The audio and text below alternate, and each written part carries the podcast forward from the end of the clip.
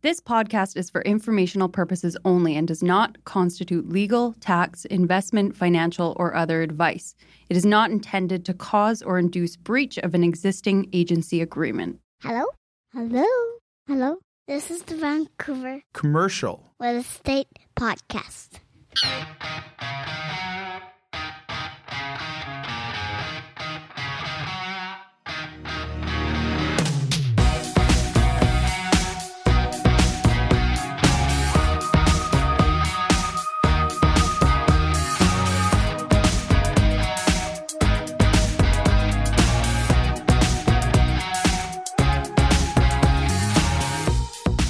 And welcome back to the Vancouver Commercial Real Estate Podcast. I'm Cory Wright. And I'm Adam Scalina. And Cory, today is a great episode. We've got David Ian Gray. He's the principal and retail strategist at DIG 360.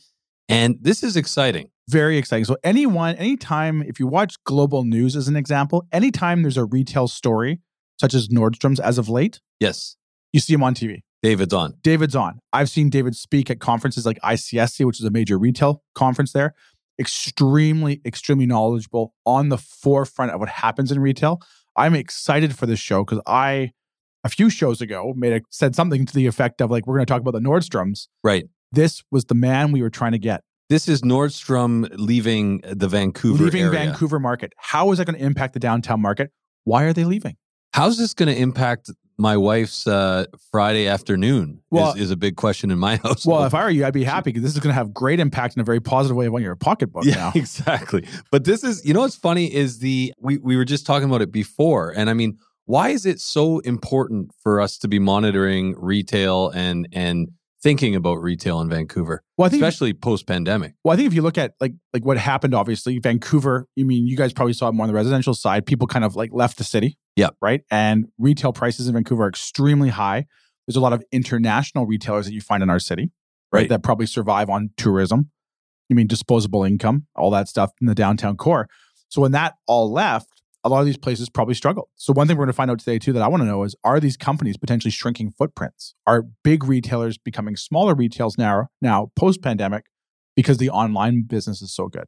On top of that, you can if retailers are struggling downtown because companies like Amazon that may not occupy their full tower, I mean that can be sometimes a radar of sort of how things are are moving in a, a good or bad direction with that, especially when you get international retailers like Nordstrom's and other international retailers who who come and gone now, could be a sort of a, a litmus test on kind of the overall economy, disposable income, who's in Vancouver, who's not in Vancouver, tourism, and so on. So it's almost like a report card on the local economy in many ways. You could probably look at it to some degree that way. Yeah. Yeah. And so, what about just thinking about? Because the other thing I've noticed is I will go down to Robson, you know, every three or four months. I don't go there very often, but I feel like the the lineup of shops Yeah. changes so fast. It's like I go down, I'm like, oh yeah, I like this store, and then it's not there anymore. Well, I think you look at the price per foot, and, and David will probably get into this. The price per foot on Robson is extremely high, ridiculously high to, to there. And I think you're finding a lot of the brands that go in there, it's more of a brand play than it is a profit center for them. It helps them sell product in other stores. It could be like a Rodeo Drive or a Fifth Avenue in New York, where where are you located? Oh, we have a store on Robson, in Vancouver, Rodeo Drive in LA, Fifth Avenue in New York, where it's kind of more of a positioning play than we're actually making money here. But them being where they are probably helps them sell handbags or jackets or shoes at Holt Renfrew, Wow. right? So that could be the thing. And, and David will probably dive into this. It's a great question to find out if it is really a brand play. And you look at other things like Lululemon that's expanding their retail footprint. Yeah. Aritzia that's expanding their retail footprint when most people are shrinking. They operate what they call a vertical retail model Right. right? So they kind of control the supply chain because they make their own products and then they sell them in their own stores. Versus the traditional retail model is jeans are made for 20, sold to a wholesaler for 40. Wholesaler sells it to Harry Rosen for 80. Harry Rosen sells it to us for 160. Right. Right. They're controlling that whole supply chain. Although there's additional costs that go into doing that, it's a lot cheaper to do that versus the traditional wholesaler model and then onto the retail model that allows them to make probably a larger profit margin on their clothing a larger profit margin on a larger sales volume on the foot sales of a store that allows them to have a bigger footprint versus some of the other retailers. The more traditional retail model, like a, a Harry Rosen, may shrink their retail model because they're not selling as much because online sales have gone up. Right. These are all great questions that Dave will be able to answer for us today. I can't wait. Well, let's, without further ado, Cory, why don't we cut to our conversation with David Ian Gray? Sounds good. Enjoy, guys. This podcast is presented by Impact Commercial. Impact Commercial, John, Alan, the team over there are fantastic. They've been, all been on the show. They have, yeah, Friends of the show. great guys. Wealth of experience. They can help with all your commercial financing needs. Whether it's owner occupiers, land development funds, commercial investments, or multifamily, these guys got you covered. And they recently obtained their CMHC correspondent lender status. So for all your commercial lending needs, visit them at impactcommercial.ca. That's impactcommercial.ca.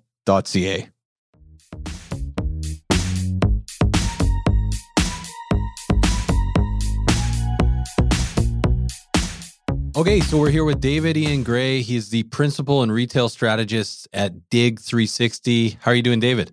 Pretty good. Damp, but good. yeah, well, it's been a it's been a number of days now that we've been uh, all living under uh, under clouds. So uh, appreciate you taking the time today. Can you maybe start by listening or by uh, telling our listeners a little bit about yourself, David? Yeah, um, I've got an advisory um, group. There's a small uh, collection of us. I'm often not the smartest in the room, but um, I talk the most. Maybe you know I'm the front face of it. We're we work nationally, uh, but headquartered in Vancouver, and we we've been around for quite a number of years, and we've got a tight, tight focus on the retail sector, and particularly the Canadian context. So we'll we'll work with offshore companies, but it's really about uh, winning in Canada and we uh, we tend to work for our kind of advisory. You know, the really big guys like uh, Walmart Canada or Loblaws, they have a lot of in-house resources. Um, we typically talk to them to sound them out on topics, but we're not working with them. But we do work with a lot of national retail chains or regional retail chains, also direct to consumer brands and uh, and the adjacencies. You know, like landlords, etc. David, I'm, I'm really excited to have you on the show today because for all of our listeners, whenever there's anything crucial that comes out in the retail world, we always see you on global TV. We've seen you at ICSC and all that stuff, sharing all your knowledge. And obviously, retail has had, I would think, and maybe I'm wrong, but I would think probably had the most amount of change have to happen to it over the past three or four years due to the pandemic. If we can go back maybe just a little bit, coming out of the pandemic, what have been some of the dramatic changes that the retail landscape has had to adapt to now with our new patterns of life and maybe co-working spaces and not as many people in the say the downtown core on an everyday basis? Well, j- just as a preamble to that, to acknowledge what you said, in around 2010, I was having a, a crisis of faith in what I was doing. I really was finding retail incredibly boring. I just felt it was same old, same old.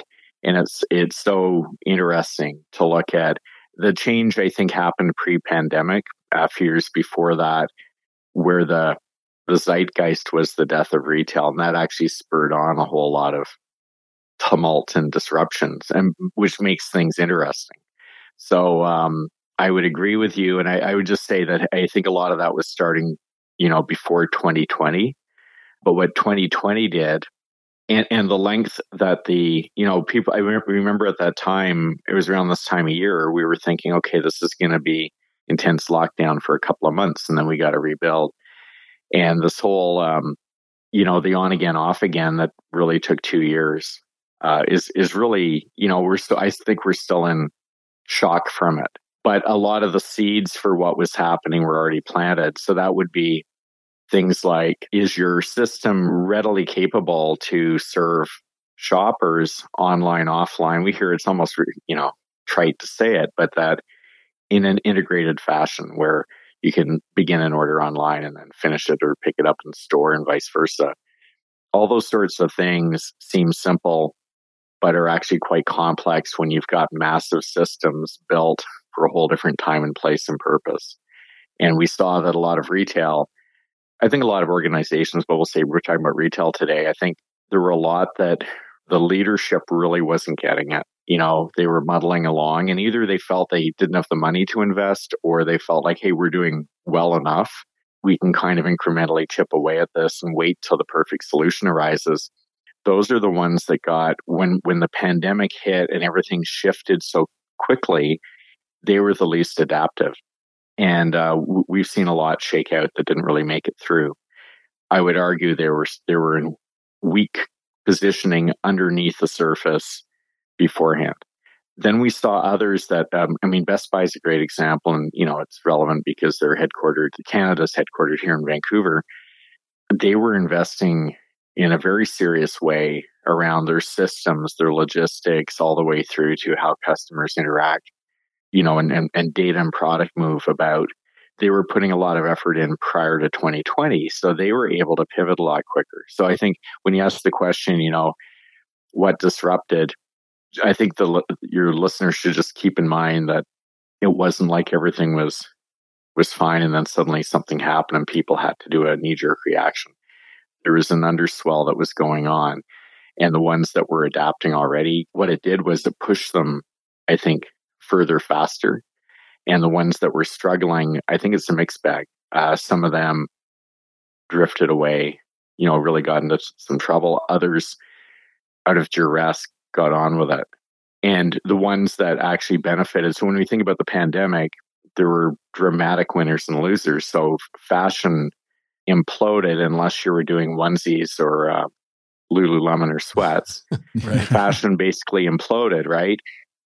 Meanwhile, uh, home furnishings, anything to do with home office, we recall, you know, the home gyms, things like that, surge. So if you're in the, if you had the luck of the draw and you're in the right category and you were struggling with financing change, some of them were given a gift and others it was a double down. So I think, I think the hardest hit and we, and we'll probably talk later about Nordstrom, but the hardest hit were really the the more uh, fashion forward brands and clothing, but it affected everyone.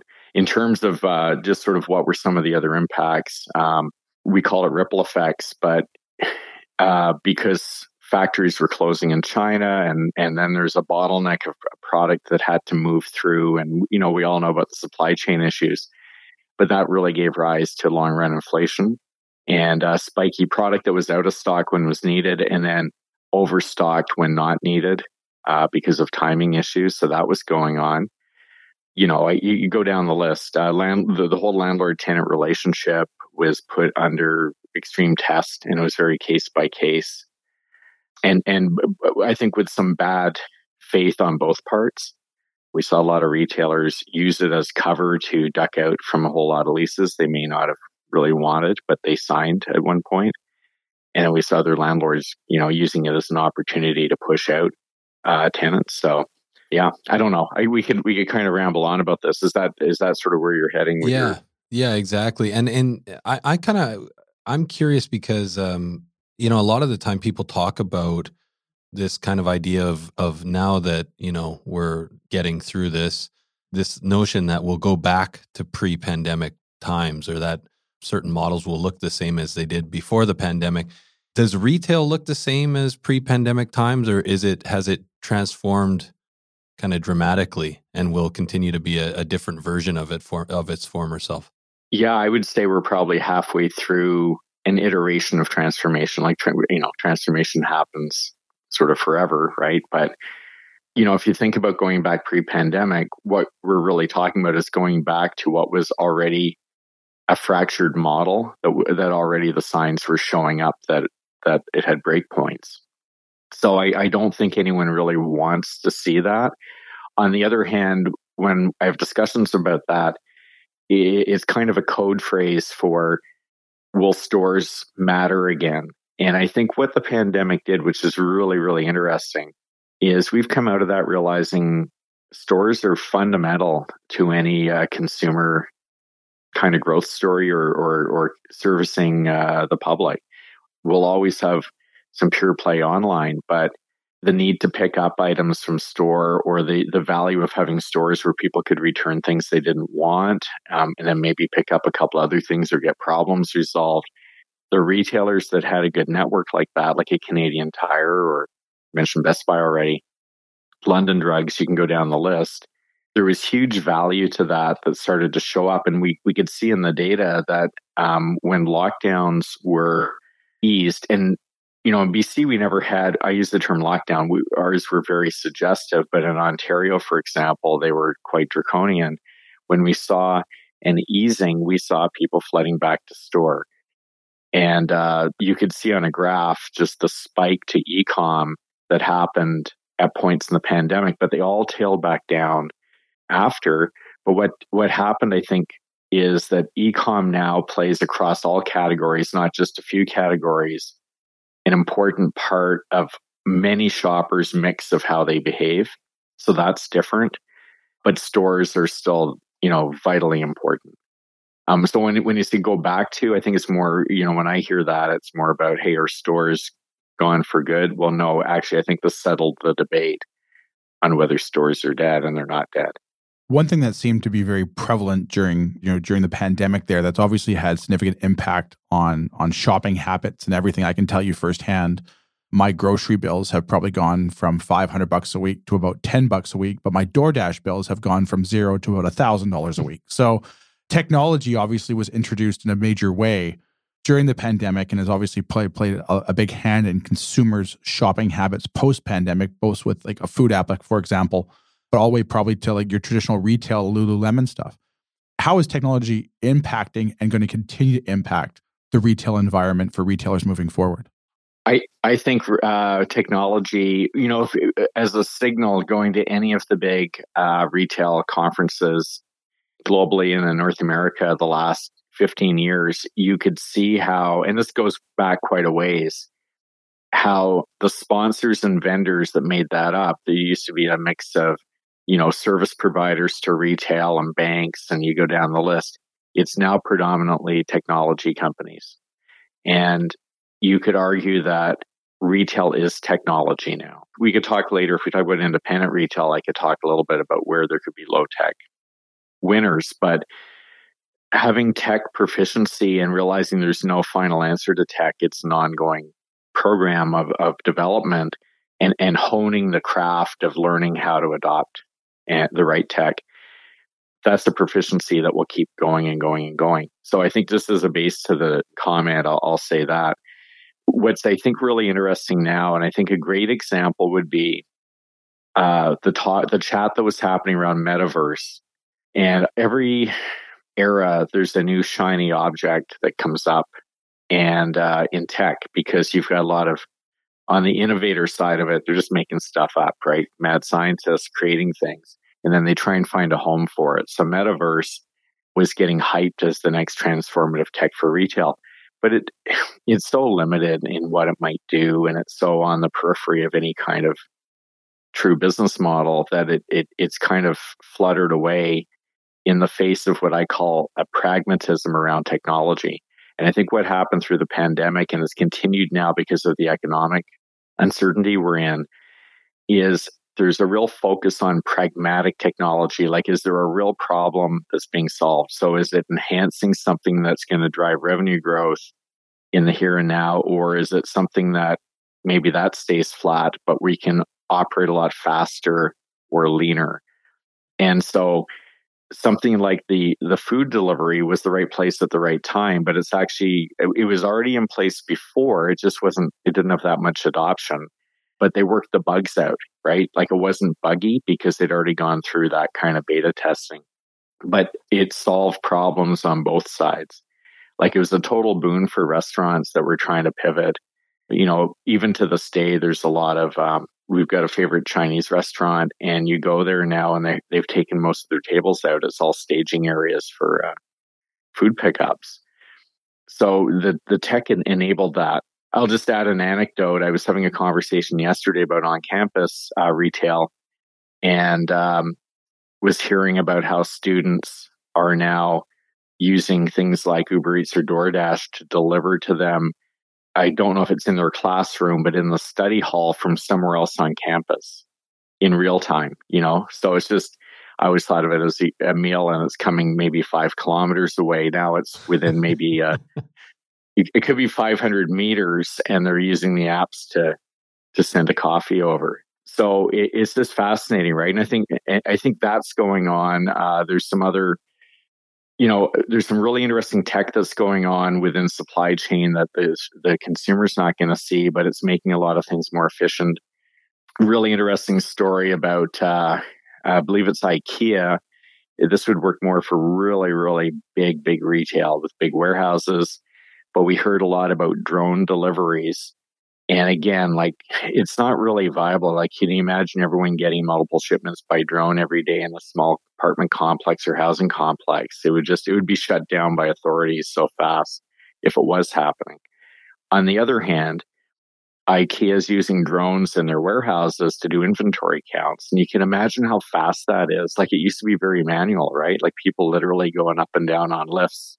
And now the drone with the camera can just be scanning everything. So there's a lot of tech application that's happening there. And the, the whole AI discussion, I'm still trying to get my head around that, but that, that has real implications in terms of efficiencies and eliminating, you know, a lot of redundant, repetitive tasks. Right, right. I can confirm the 500 meters because I probably live about 500 meters from a 7 Eleven and I get home from work and I, I literally have to pass 7 Eleven to get home. and I look at the parking lot and I'm like, oh, I'll just pay the app fee. And I get home and I order a bucket of ice cream and it probably costs me three times as much as if I just pull in. Mm but it's just the, the, the new thread now of how my life operates. Not not a good thing. This is a whole other podcast.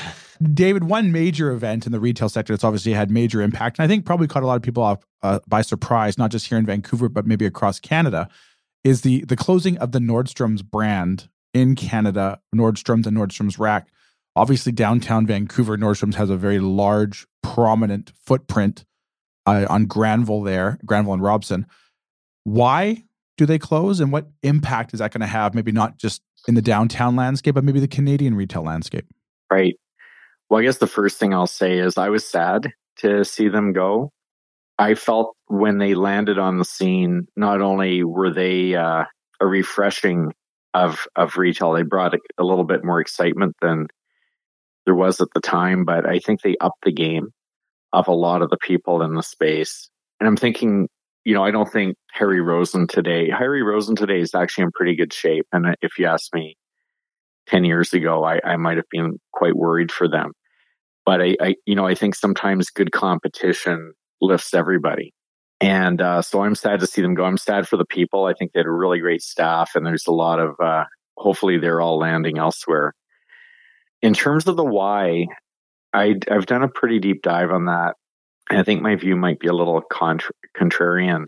There's a there's a lot of buzz about how Canada failed Nordstrom or you know strong US retail can't succeed in Canada. Our market doesn't support it.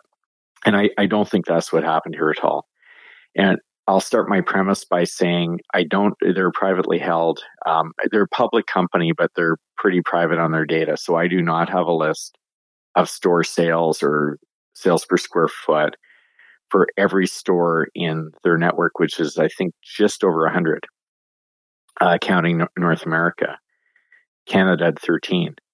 But my here's my premise: if we ranked all of those in terms of performance, we're not the bottom 13. And I think the story not yet told is they're in a bit of a mess in the states. And I, I indicated earlier that you know fashion was hard hit by the pandemic. They're a great example. You know, department stores they're a clunky format anyway. I don't think anyone would invent those as a format today if they hadn't previously existed. You know, we try and make make the most out of them. But I thought they were, as far as department stores go, they're pretty good operators. They really get service. They they do a lot of things well. They were already slipping in performance heading into the pandemic, though. They were starting to push more private label, trying to get their margins up, but it took away from what they were, you know, really, uh, you know, known for. The rack stores had lost luster, and we can talk about that separately. Maybe there's a whole story there, but they were still they were still quite viable. Then the pandemic hits, and just clothing sales, demand for it, interest in it plummets. And when you think of the size of those stores and how much product needs to be stocked, they squeezed vendors quite hard over that. But nonetheless, it's it, it's hard to recapture that loss. And so Nordstrom's on shaky footing, not not about to go bankrupt by any means, but just really not in good stead. Vancouver, as an example, every comment I've heard, including from inside Nordstrom, the Vancouver flagship was either one, two, or three, depending on the year and the whole network. We were probably overstored with Nordstrom, You know, again, when they came in, much like Target did, they weren't kind of building market by market and learning Canada. They kind of saw an opportunity to pick up a bunch of real estate that was right at the time. And uh, would they have chosen Ottawa in in a different uh, scenario? Probably not. I, I wouldn't think they would. But they it was part of the package. Then they're left with it. But I think they're maybe there's a little arrogance saying, "Hey, we're Nordstrom. We'll figure it out." But they're a bit overstored. But they certainly had uh, some good stores here. Uh, so it wasn't about Canada failing them or them. What I think really it came down to was a CFO could look at things and say, look, if we declare bankruptcy in Canada, we can save a crapload of money and get out from a bunch of obligations. If they, on the other hand, said, let's close our bottom 13 stores, it's going to cost a lot more to do so. I think it was just an opportunistic moment and they took it. And I don't think they ever were, were as vested in Canada as we would have hoped they would be. Interesting. David, why why do certain companies, um, and I'm thinking specifically clothing companies like Lululemon, for example, or Aritzia, seem to be expanding their retail footprint, while a lot of others seem to be shrinking or um, or even kind of leaving the retail space? Well, I wanted that's a great segue from the Nordstrom story because part of that media coverage was uh, look, another, you know, people were citing Bed Bath and Beyond, for example, and you know, the pullout there. Again, I'll say it one more time. Nothing to do with Canada in many of these cases. Toys R Us, not Canada per se. You know, the US in many ways performed worse than we did. But you can you can kind of have a simplistic answer. And I guess the one thing I'm saying is the is the moment in retail right now is it's chaotic. Like there is not one storyline that applies to everything. And you've raised a really good example. You can say, well, Nordstrom's gone, so fashion retail's dead, or you know, a certain kind of retail doesn't work anymore. And yet, right here out of Vancouver, we have headquarters for Aritzia and Lululemon. They've both had phenomenal last few years, even amidst the talk about people uh, tightening their wallets. Uh, I think people look for value, not cheap, in many cases. You know, at a low income point, you can only buy what you can buy, but there's a lot of people who will say they're budget driven now, but they'll still, they're going to go buy their Lululemon. But they see value in that. And so, the one thing I will point out, though, that's quite different from Nordstrom is in the case of Lululemon, it's basically a mono brand. It's vertically integrated. They control everything. With Aritzia, close to that, it's a portfolio of mono brands, but it's really managed well. And I think the model of a mass multi brand reseller you know, I'll, I'll say this: I don't, I don't think a department store format makes sense. I don't think it's made sense for quite some time. But I think uh, the ones that have those entities are doing the best they can, and some do better than others. You can compare Nordstrom with the Bay. I, you know, Bay's still around. They must be breathing such a sigh of relief with that news. But it's only, it, but it doesn't get them out of the woods. It just buys them a little time. So I think uh, I, I, don't have uh, you know maybe a, a depth answer because it's case by case, but what it signals is case by case you can win in retail today, even with economic uncertainty, and even if you're not uh, a discounter. And I'll, I'll I'll add one more thing on that conversation yesterday. We were talking about dollar stores. Dollarama is a phenomenal Canadian success story, and um, it is growing leaps and bounds. It's adding locations all the time. Dollar Tree, which came up from the States, is a direct competitor. They've been flailing and floundering. So you can't even say, hey, dollar stores win as a universal statement. One thing I was curious to, to ask about, you made mention about how Harry Rosen, which is typically sort of a higher higher men higher end men's retail store retailer, was probably in a pretty good position why would they be in a better position, say, than uh, a, a, store like Nordstrom's, which probably sells competitive men's brands as a Harry Rosen does? What makes them maybe in a better position now than maybe like a Nordstrom's was, or maybe even a Holt Renfrew for that matter? Well, I I think um, w- one of the things is I think they're a more contained entity aimed at a pretty distinct market.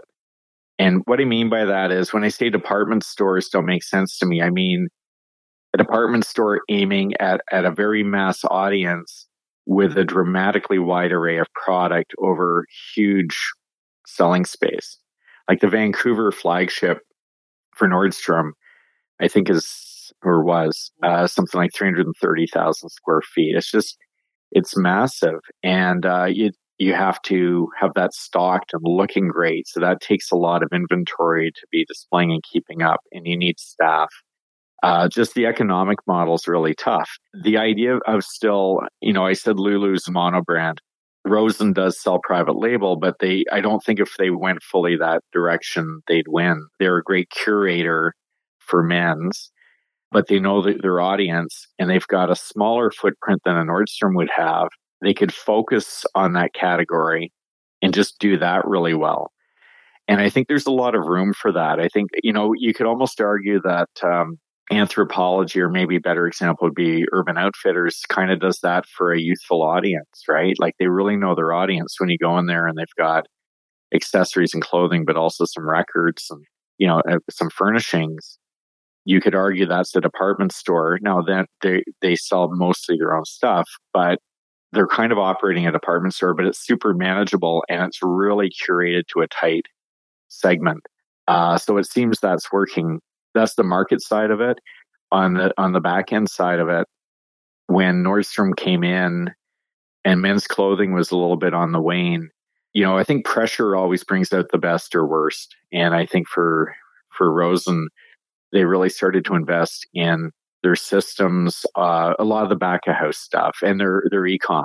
And again, when the when the pandemic hit, they were kind of ready to go. Now the demand wasn't there then, and they they pivoted into some more casual lines. But coming out of that, I would say from 2018 onward, they were better retailer than they were in 2014. And uh, you know, I can't give all credit to Nordstrom for that. One one thing about them is they've got third generation and now, Ian Rosen, and uh, he went out of the business and kind of learned a lot about modern business. I think he was at Bain for a little while, which was really smart of the family to be doing that. He's come back in with a more youthful perspective, but a broader perspective. And I, you know, I can't, again, not being linear, but I would say that these are all ingredients to success. But I would never say any retailer right now is out of the woods. Like I, you know, it's, it's a harder, harder business today than it was 10 years ago.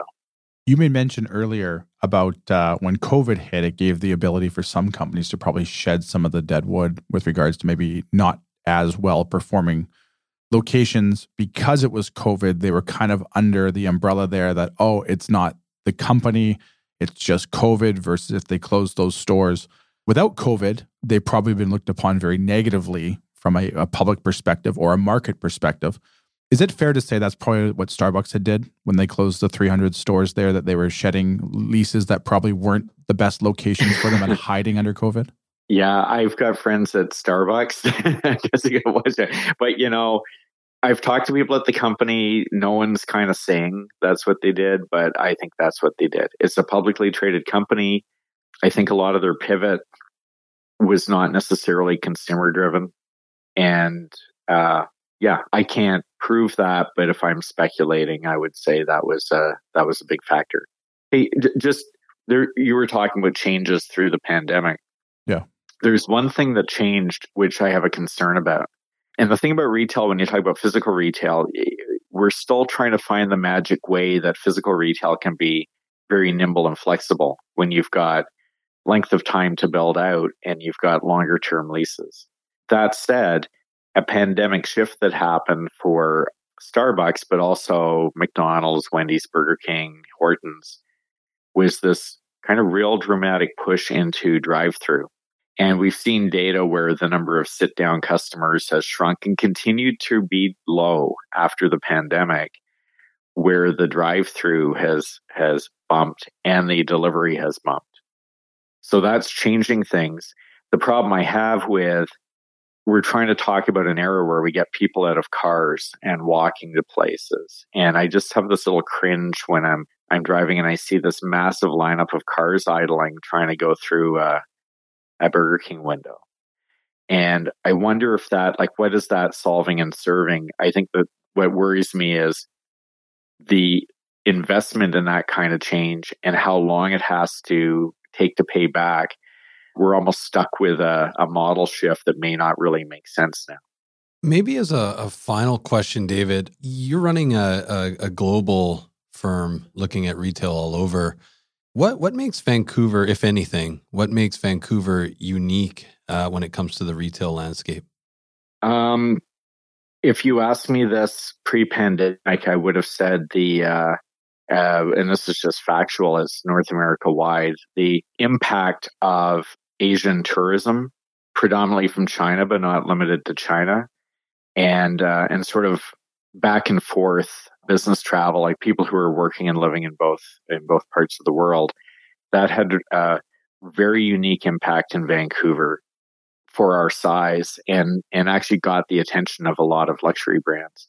That because of geopolitics, not just pandemic first foremost, and a continued uh, handling of pan- of the pandemic in China, but also some geopolitics. Whether it comes back to that in the future, I, I don't know. But that was the th- uh, you know that was definitely idiosyncratic. I would say that you know, our sense of fashion here. So if we talk about clothing, for example, our sense of fashion here is just remarkably different from a lot of other places in North America. It really is. And not, not just here though, you could argue Seattle as well or, or Portland. Let's call it Cascadia. Back in the days when we worked a lot with Mountain Equipment Co-op, we'd call it the, uh, you know, the fleece uh, look. But, um, you know, that, that's different here in how we kind of, how we dress uh, professionally or weekends or whatever is quite different. I think I don't know if Lulu would have uh, come out of another part of the world necessarily. In terms of the supply of retail, something seems to happen at the uh, at the Rocky Mountains. So we don't get necessarily the wide array of the the global best of the best, but because we're kind of insulated here, we've actually had some really cool homegrown retail come out of here. So obviously Aritzia and Lululemon, but I would argue, Urban Barn, and it was founded by one of our colleagues at Dig 360, Rick Bohonas. He co-founded it with uh, with his partner Craig Stewart. Fantastic Canadian uh, furniture decor store, and it was kind of incubated here. Dollar Giant, which was bought by Dollar Tree, and I, you know, the founder Joe Calvano has since exited, but that came out of here. Future Shop predating Best Buy you sort of go down the list, there's something over and above our population size or our business size that kind of brought out, I think, some really great entrepreneurial brands that managed to scale well. Uh, so that's more on the supply side of it. Uh, you can talk about restaurants also, right? Uh, sort of the, the start with Hy's and the Keg and Earls and Cactus and go down the family tree. Definitely North America leaders, really, really great operators all came out here. So, you know, I don't, but I think at the end of the day, our Vancouverites as shoppers, uh, like dramatically different from anywhere else. No, it's more like uh, on the margins, there's differences, but you know, we still want to be served well. We, our view of value is pretty similar. We might have been a little ahead on sustainability, but I don't think we're that far ahead. You know, the world's kind of at where it's at right now on it. David, one thing I was really curious about was, you mean, you know, we have your traditional big box retailers and the brand names that everybody recognizes, but most of our communities are made up of a lot of really good mom and pop type operations, whether it be restaurants or coffee shops or even even retail stores. Are they following the same type of trends that we talked about earlier? There, the big boxes are, or are they are they heading in a, a different direction? And if so, why? Um, they're facing a lot of the same pressures that the bigger ones are having. And I think much as we talk about society having a a case of, you know, the the wealthier getting wealthier and the poor getting poorer, I think that the challenge in retail is the incumbent, bigger, stronger retail that has money to invest in systems, etc. They're getting stronger. And weak chains are dropping out, but I also think it puts a very different pressure on independence. We need thriving independence to make our communities great and to create differentiation.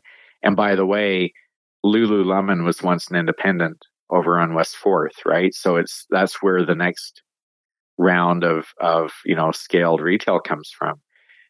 But I think never before do I think is independent product retail under uh, duress like it is today. And a lot of that is we're learning to expect as shoppers, you know, incredible integration of online and offline service and storytelling from social streams, etc. So if we've got sort of let's call it incumbent older generation one or two stores, mom and pop, often that's well beyond them. They either in terms of affordability or just their if they're a certain generation, it's just overwhelming to even contemplate. And so we're seeing the divide widen in terms of of that kind of servicing. Now, where the winners come out of that is where you cannot rely on the tech quite so much and the high touch, you know, that an owner who's on site where there's an incredible amount of knowledge and service. I'll give you an example. Let's say fly fishing, there's Pacific Angler in downtown Vancouver. Everyone who works in that store and Jason Tonelli who founded it, they're passionate anglers. They they fish, they're fly fishers, they do courses. If you're into that activity, you want to go to that place and absorb the knowledge and find out what's going on and pick up some stuff. That's not going to go away. I, I think, in fact, there's probably more and more room for that. But if you're just selling stuff, and it could be really neat artisan stuff, but if it's just kind of ubiquitous, uh, you're you're going to be in trouble.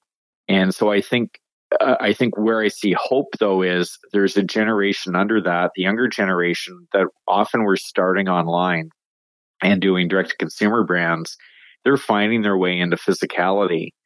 Uh, but they're building it from a digital footprint first, so they're almost there already. And I, so I do, I see hope, but I see a lot of uh, carnage happening on the on the independent scene. I, just, David, this is um, I was just thinking about this because we talk a lot on the show about like the happiness of of communities and the health of communities being around like local mom and pop shops um, from like a planning perspective. But I guess that is that. Are you speaking about more like selling products, or would that apply also to um, you know the local coffee shops and uh, and and restaurants and bodegas? Yeah, I was trying. I was trying to edit myself a bit. I think when it comes to food and coffee, it's a little bit different right. because w- if we want to go out and have a sit-in experience, like there's still there's still room for that um, I think the I think the economics are hard right now.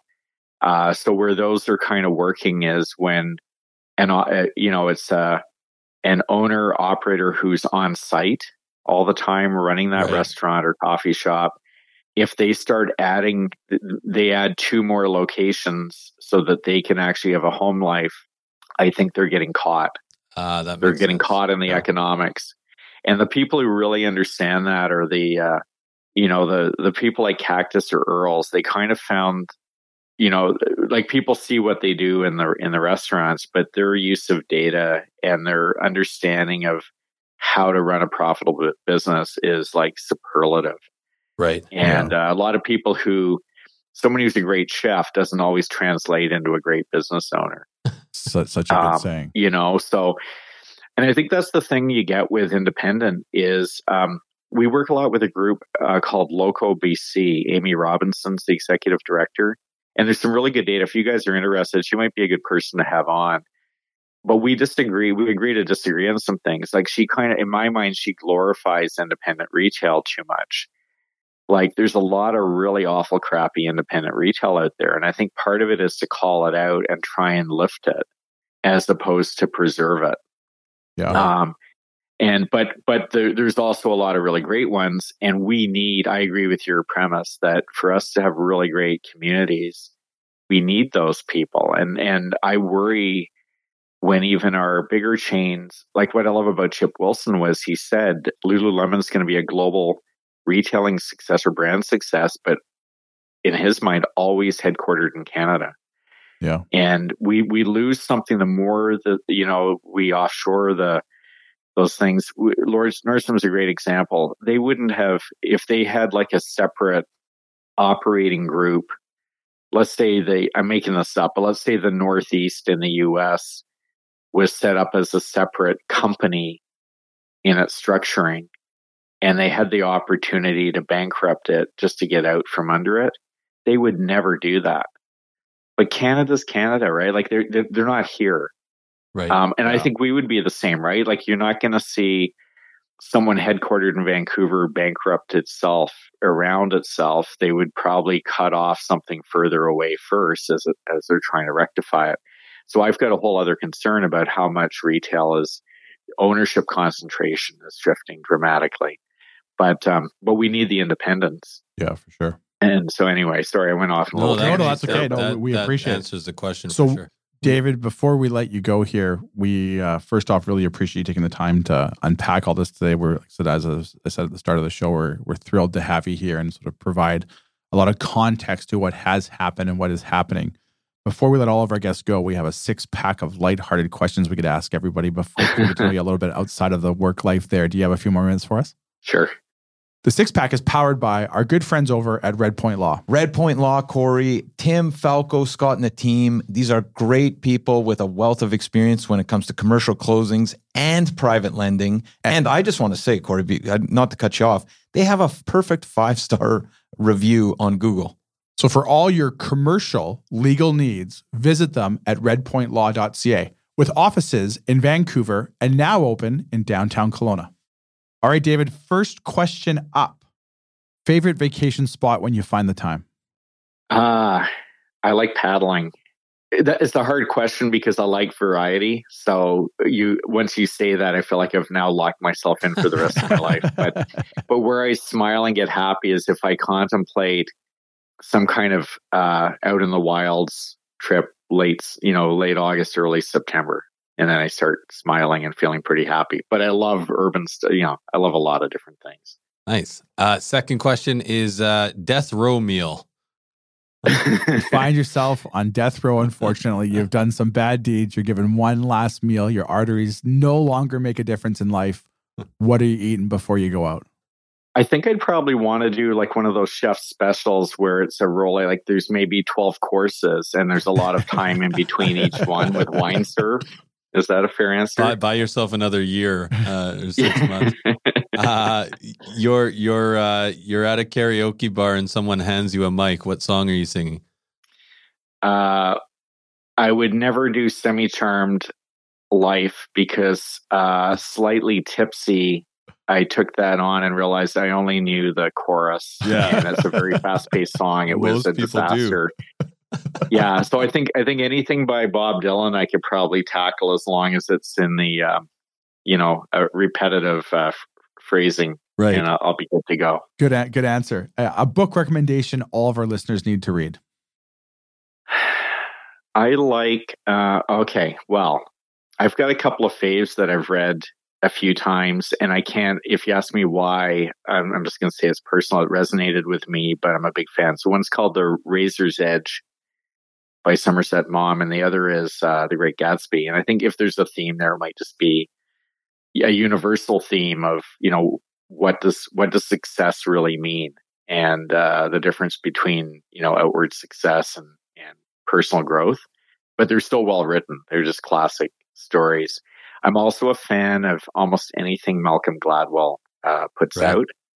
I just read The Bomber Mafia about, you know, bombing missions in World War II, and th- he can almost take anything and make it interesting. Oh, Um, sure. And I'll finish by saying, having said all that, uh, as a kid, I was a big reader, and I'm so embarrassed at my lack of, you know, I I read a lot of articles, and I just I start and, and never finish a lot of books now. So I, it's on my list to do a little better on that. I, I can relate. Question number five is: uh, Do you have a favorite band or or music genre? I have a uh, a special place for uh, uh, early '90s alt rock and kind of early to mid '90s, uh, kind of the the Brit pop uh, scenes. And I guess I'm I guess I'm kind of aging myself, but I try and keep up with. Uh, I've got a bunch of concerts coming up. That's that's actually been a lifelong passion is to go see music and uh, Any particular bands out of those genres there that, that come to the forefront? Um, well, I saw. Uh, I don't know if your listeners are going to know them, but I recently saw the Chameleons UK that were pretty big.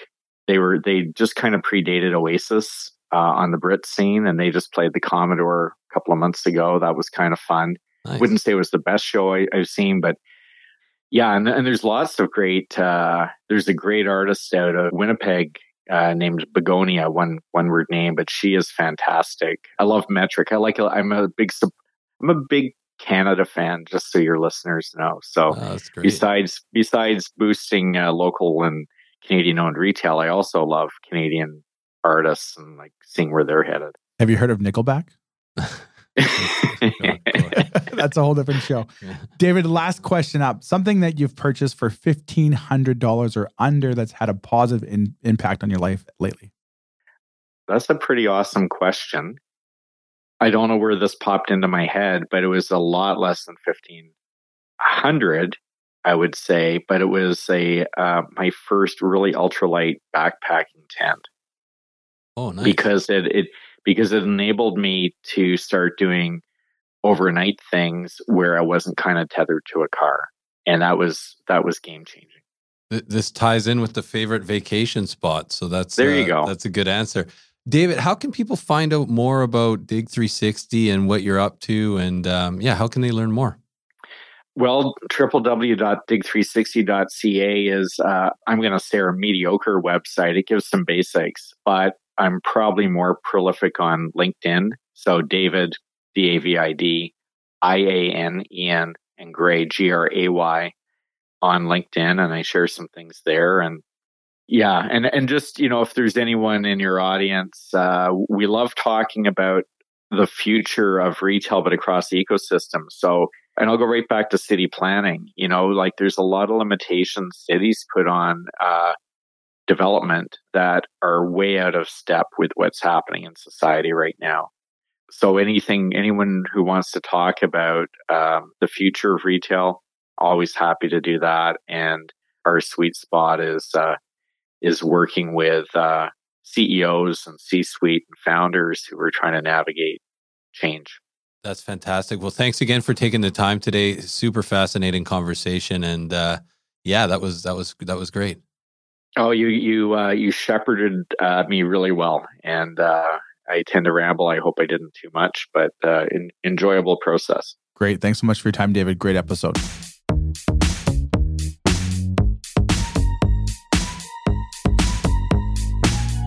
And there you have it, folks. Our interview today with David Ian Gray of Dig 360. I was very taken back by how much I took away from that, knowing full well how sought after he is for what he does in the retail sector. He unpacked so much more than I anticipated. I walk, I'm walking away learning lots today. Very Yeah. excited to have him back another time. Yeah, really appreciate David taking the time, really thoughtful, talking about the retail space, talking about Vancouver and what makes it unique. And yeah, like like, I, like you said, tons of takeaways, uh, really fascinating conversation. So appreciate his time. Cory, what else do we got before we take off for the day? How can people find out more about what William Wright is up to and, of course, what you're doing? People can reach out to me by email anytime, Cory at williamwright.ca. They can sign up for news on our website, williamwright.ca, or they can give us a call anytime at our Vancouver office, 604 428 5255. Let us know what you're looking for. We'll put you in touch with the best broker in the province to help with your assets. Excellent. Well, thanks for taking the time today, guys. And uh, we will see you next week. Thanks, guys. Take care. Subscribe today.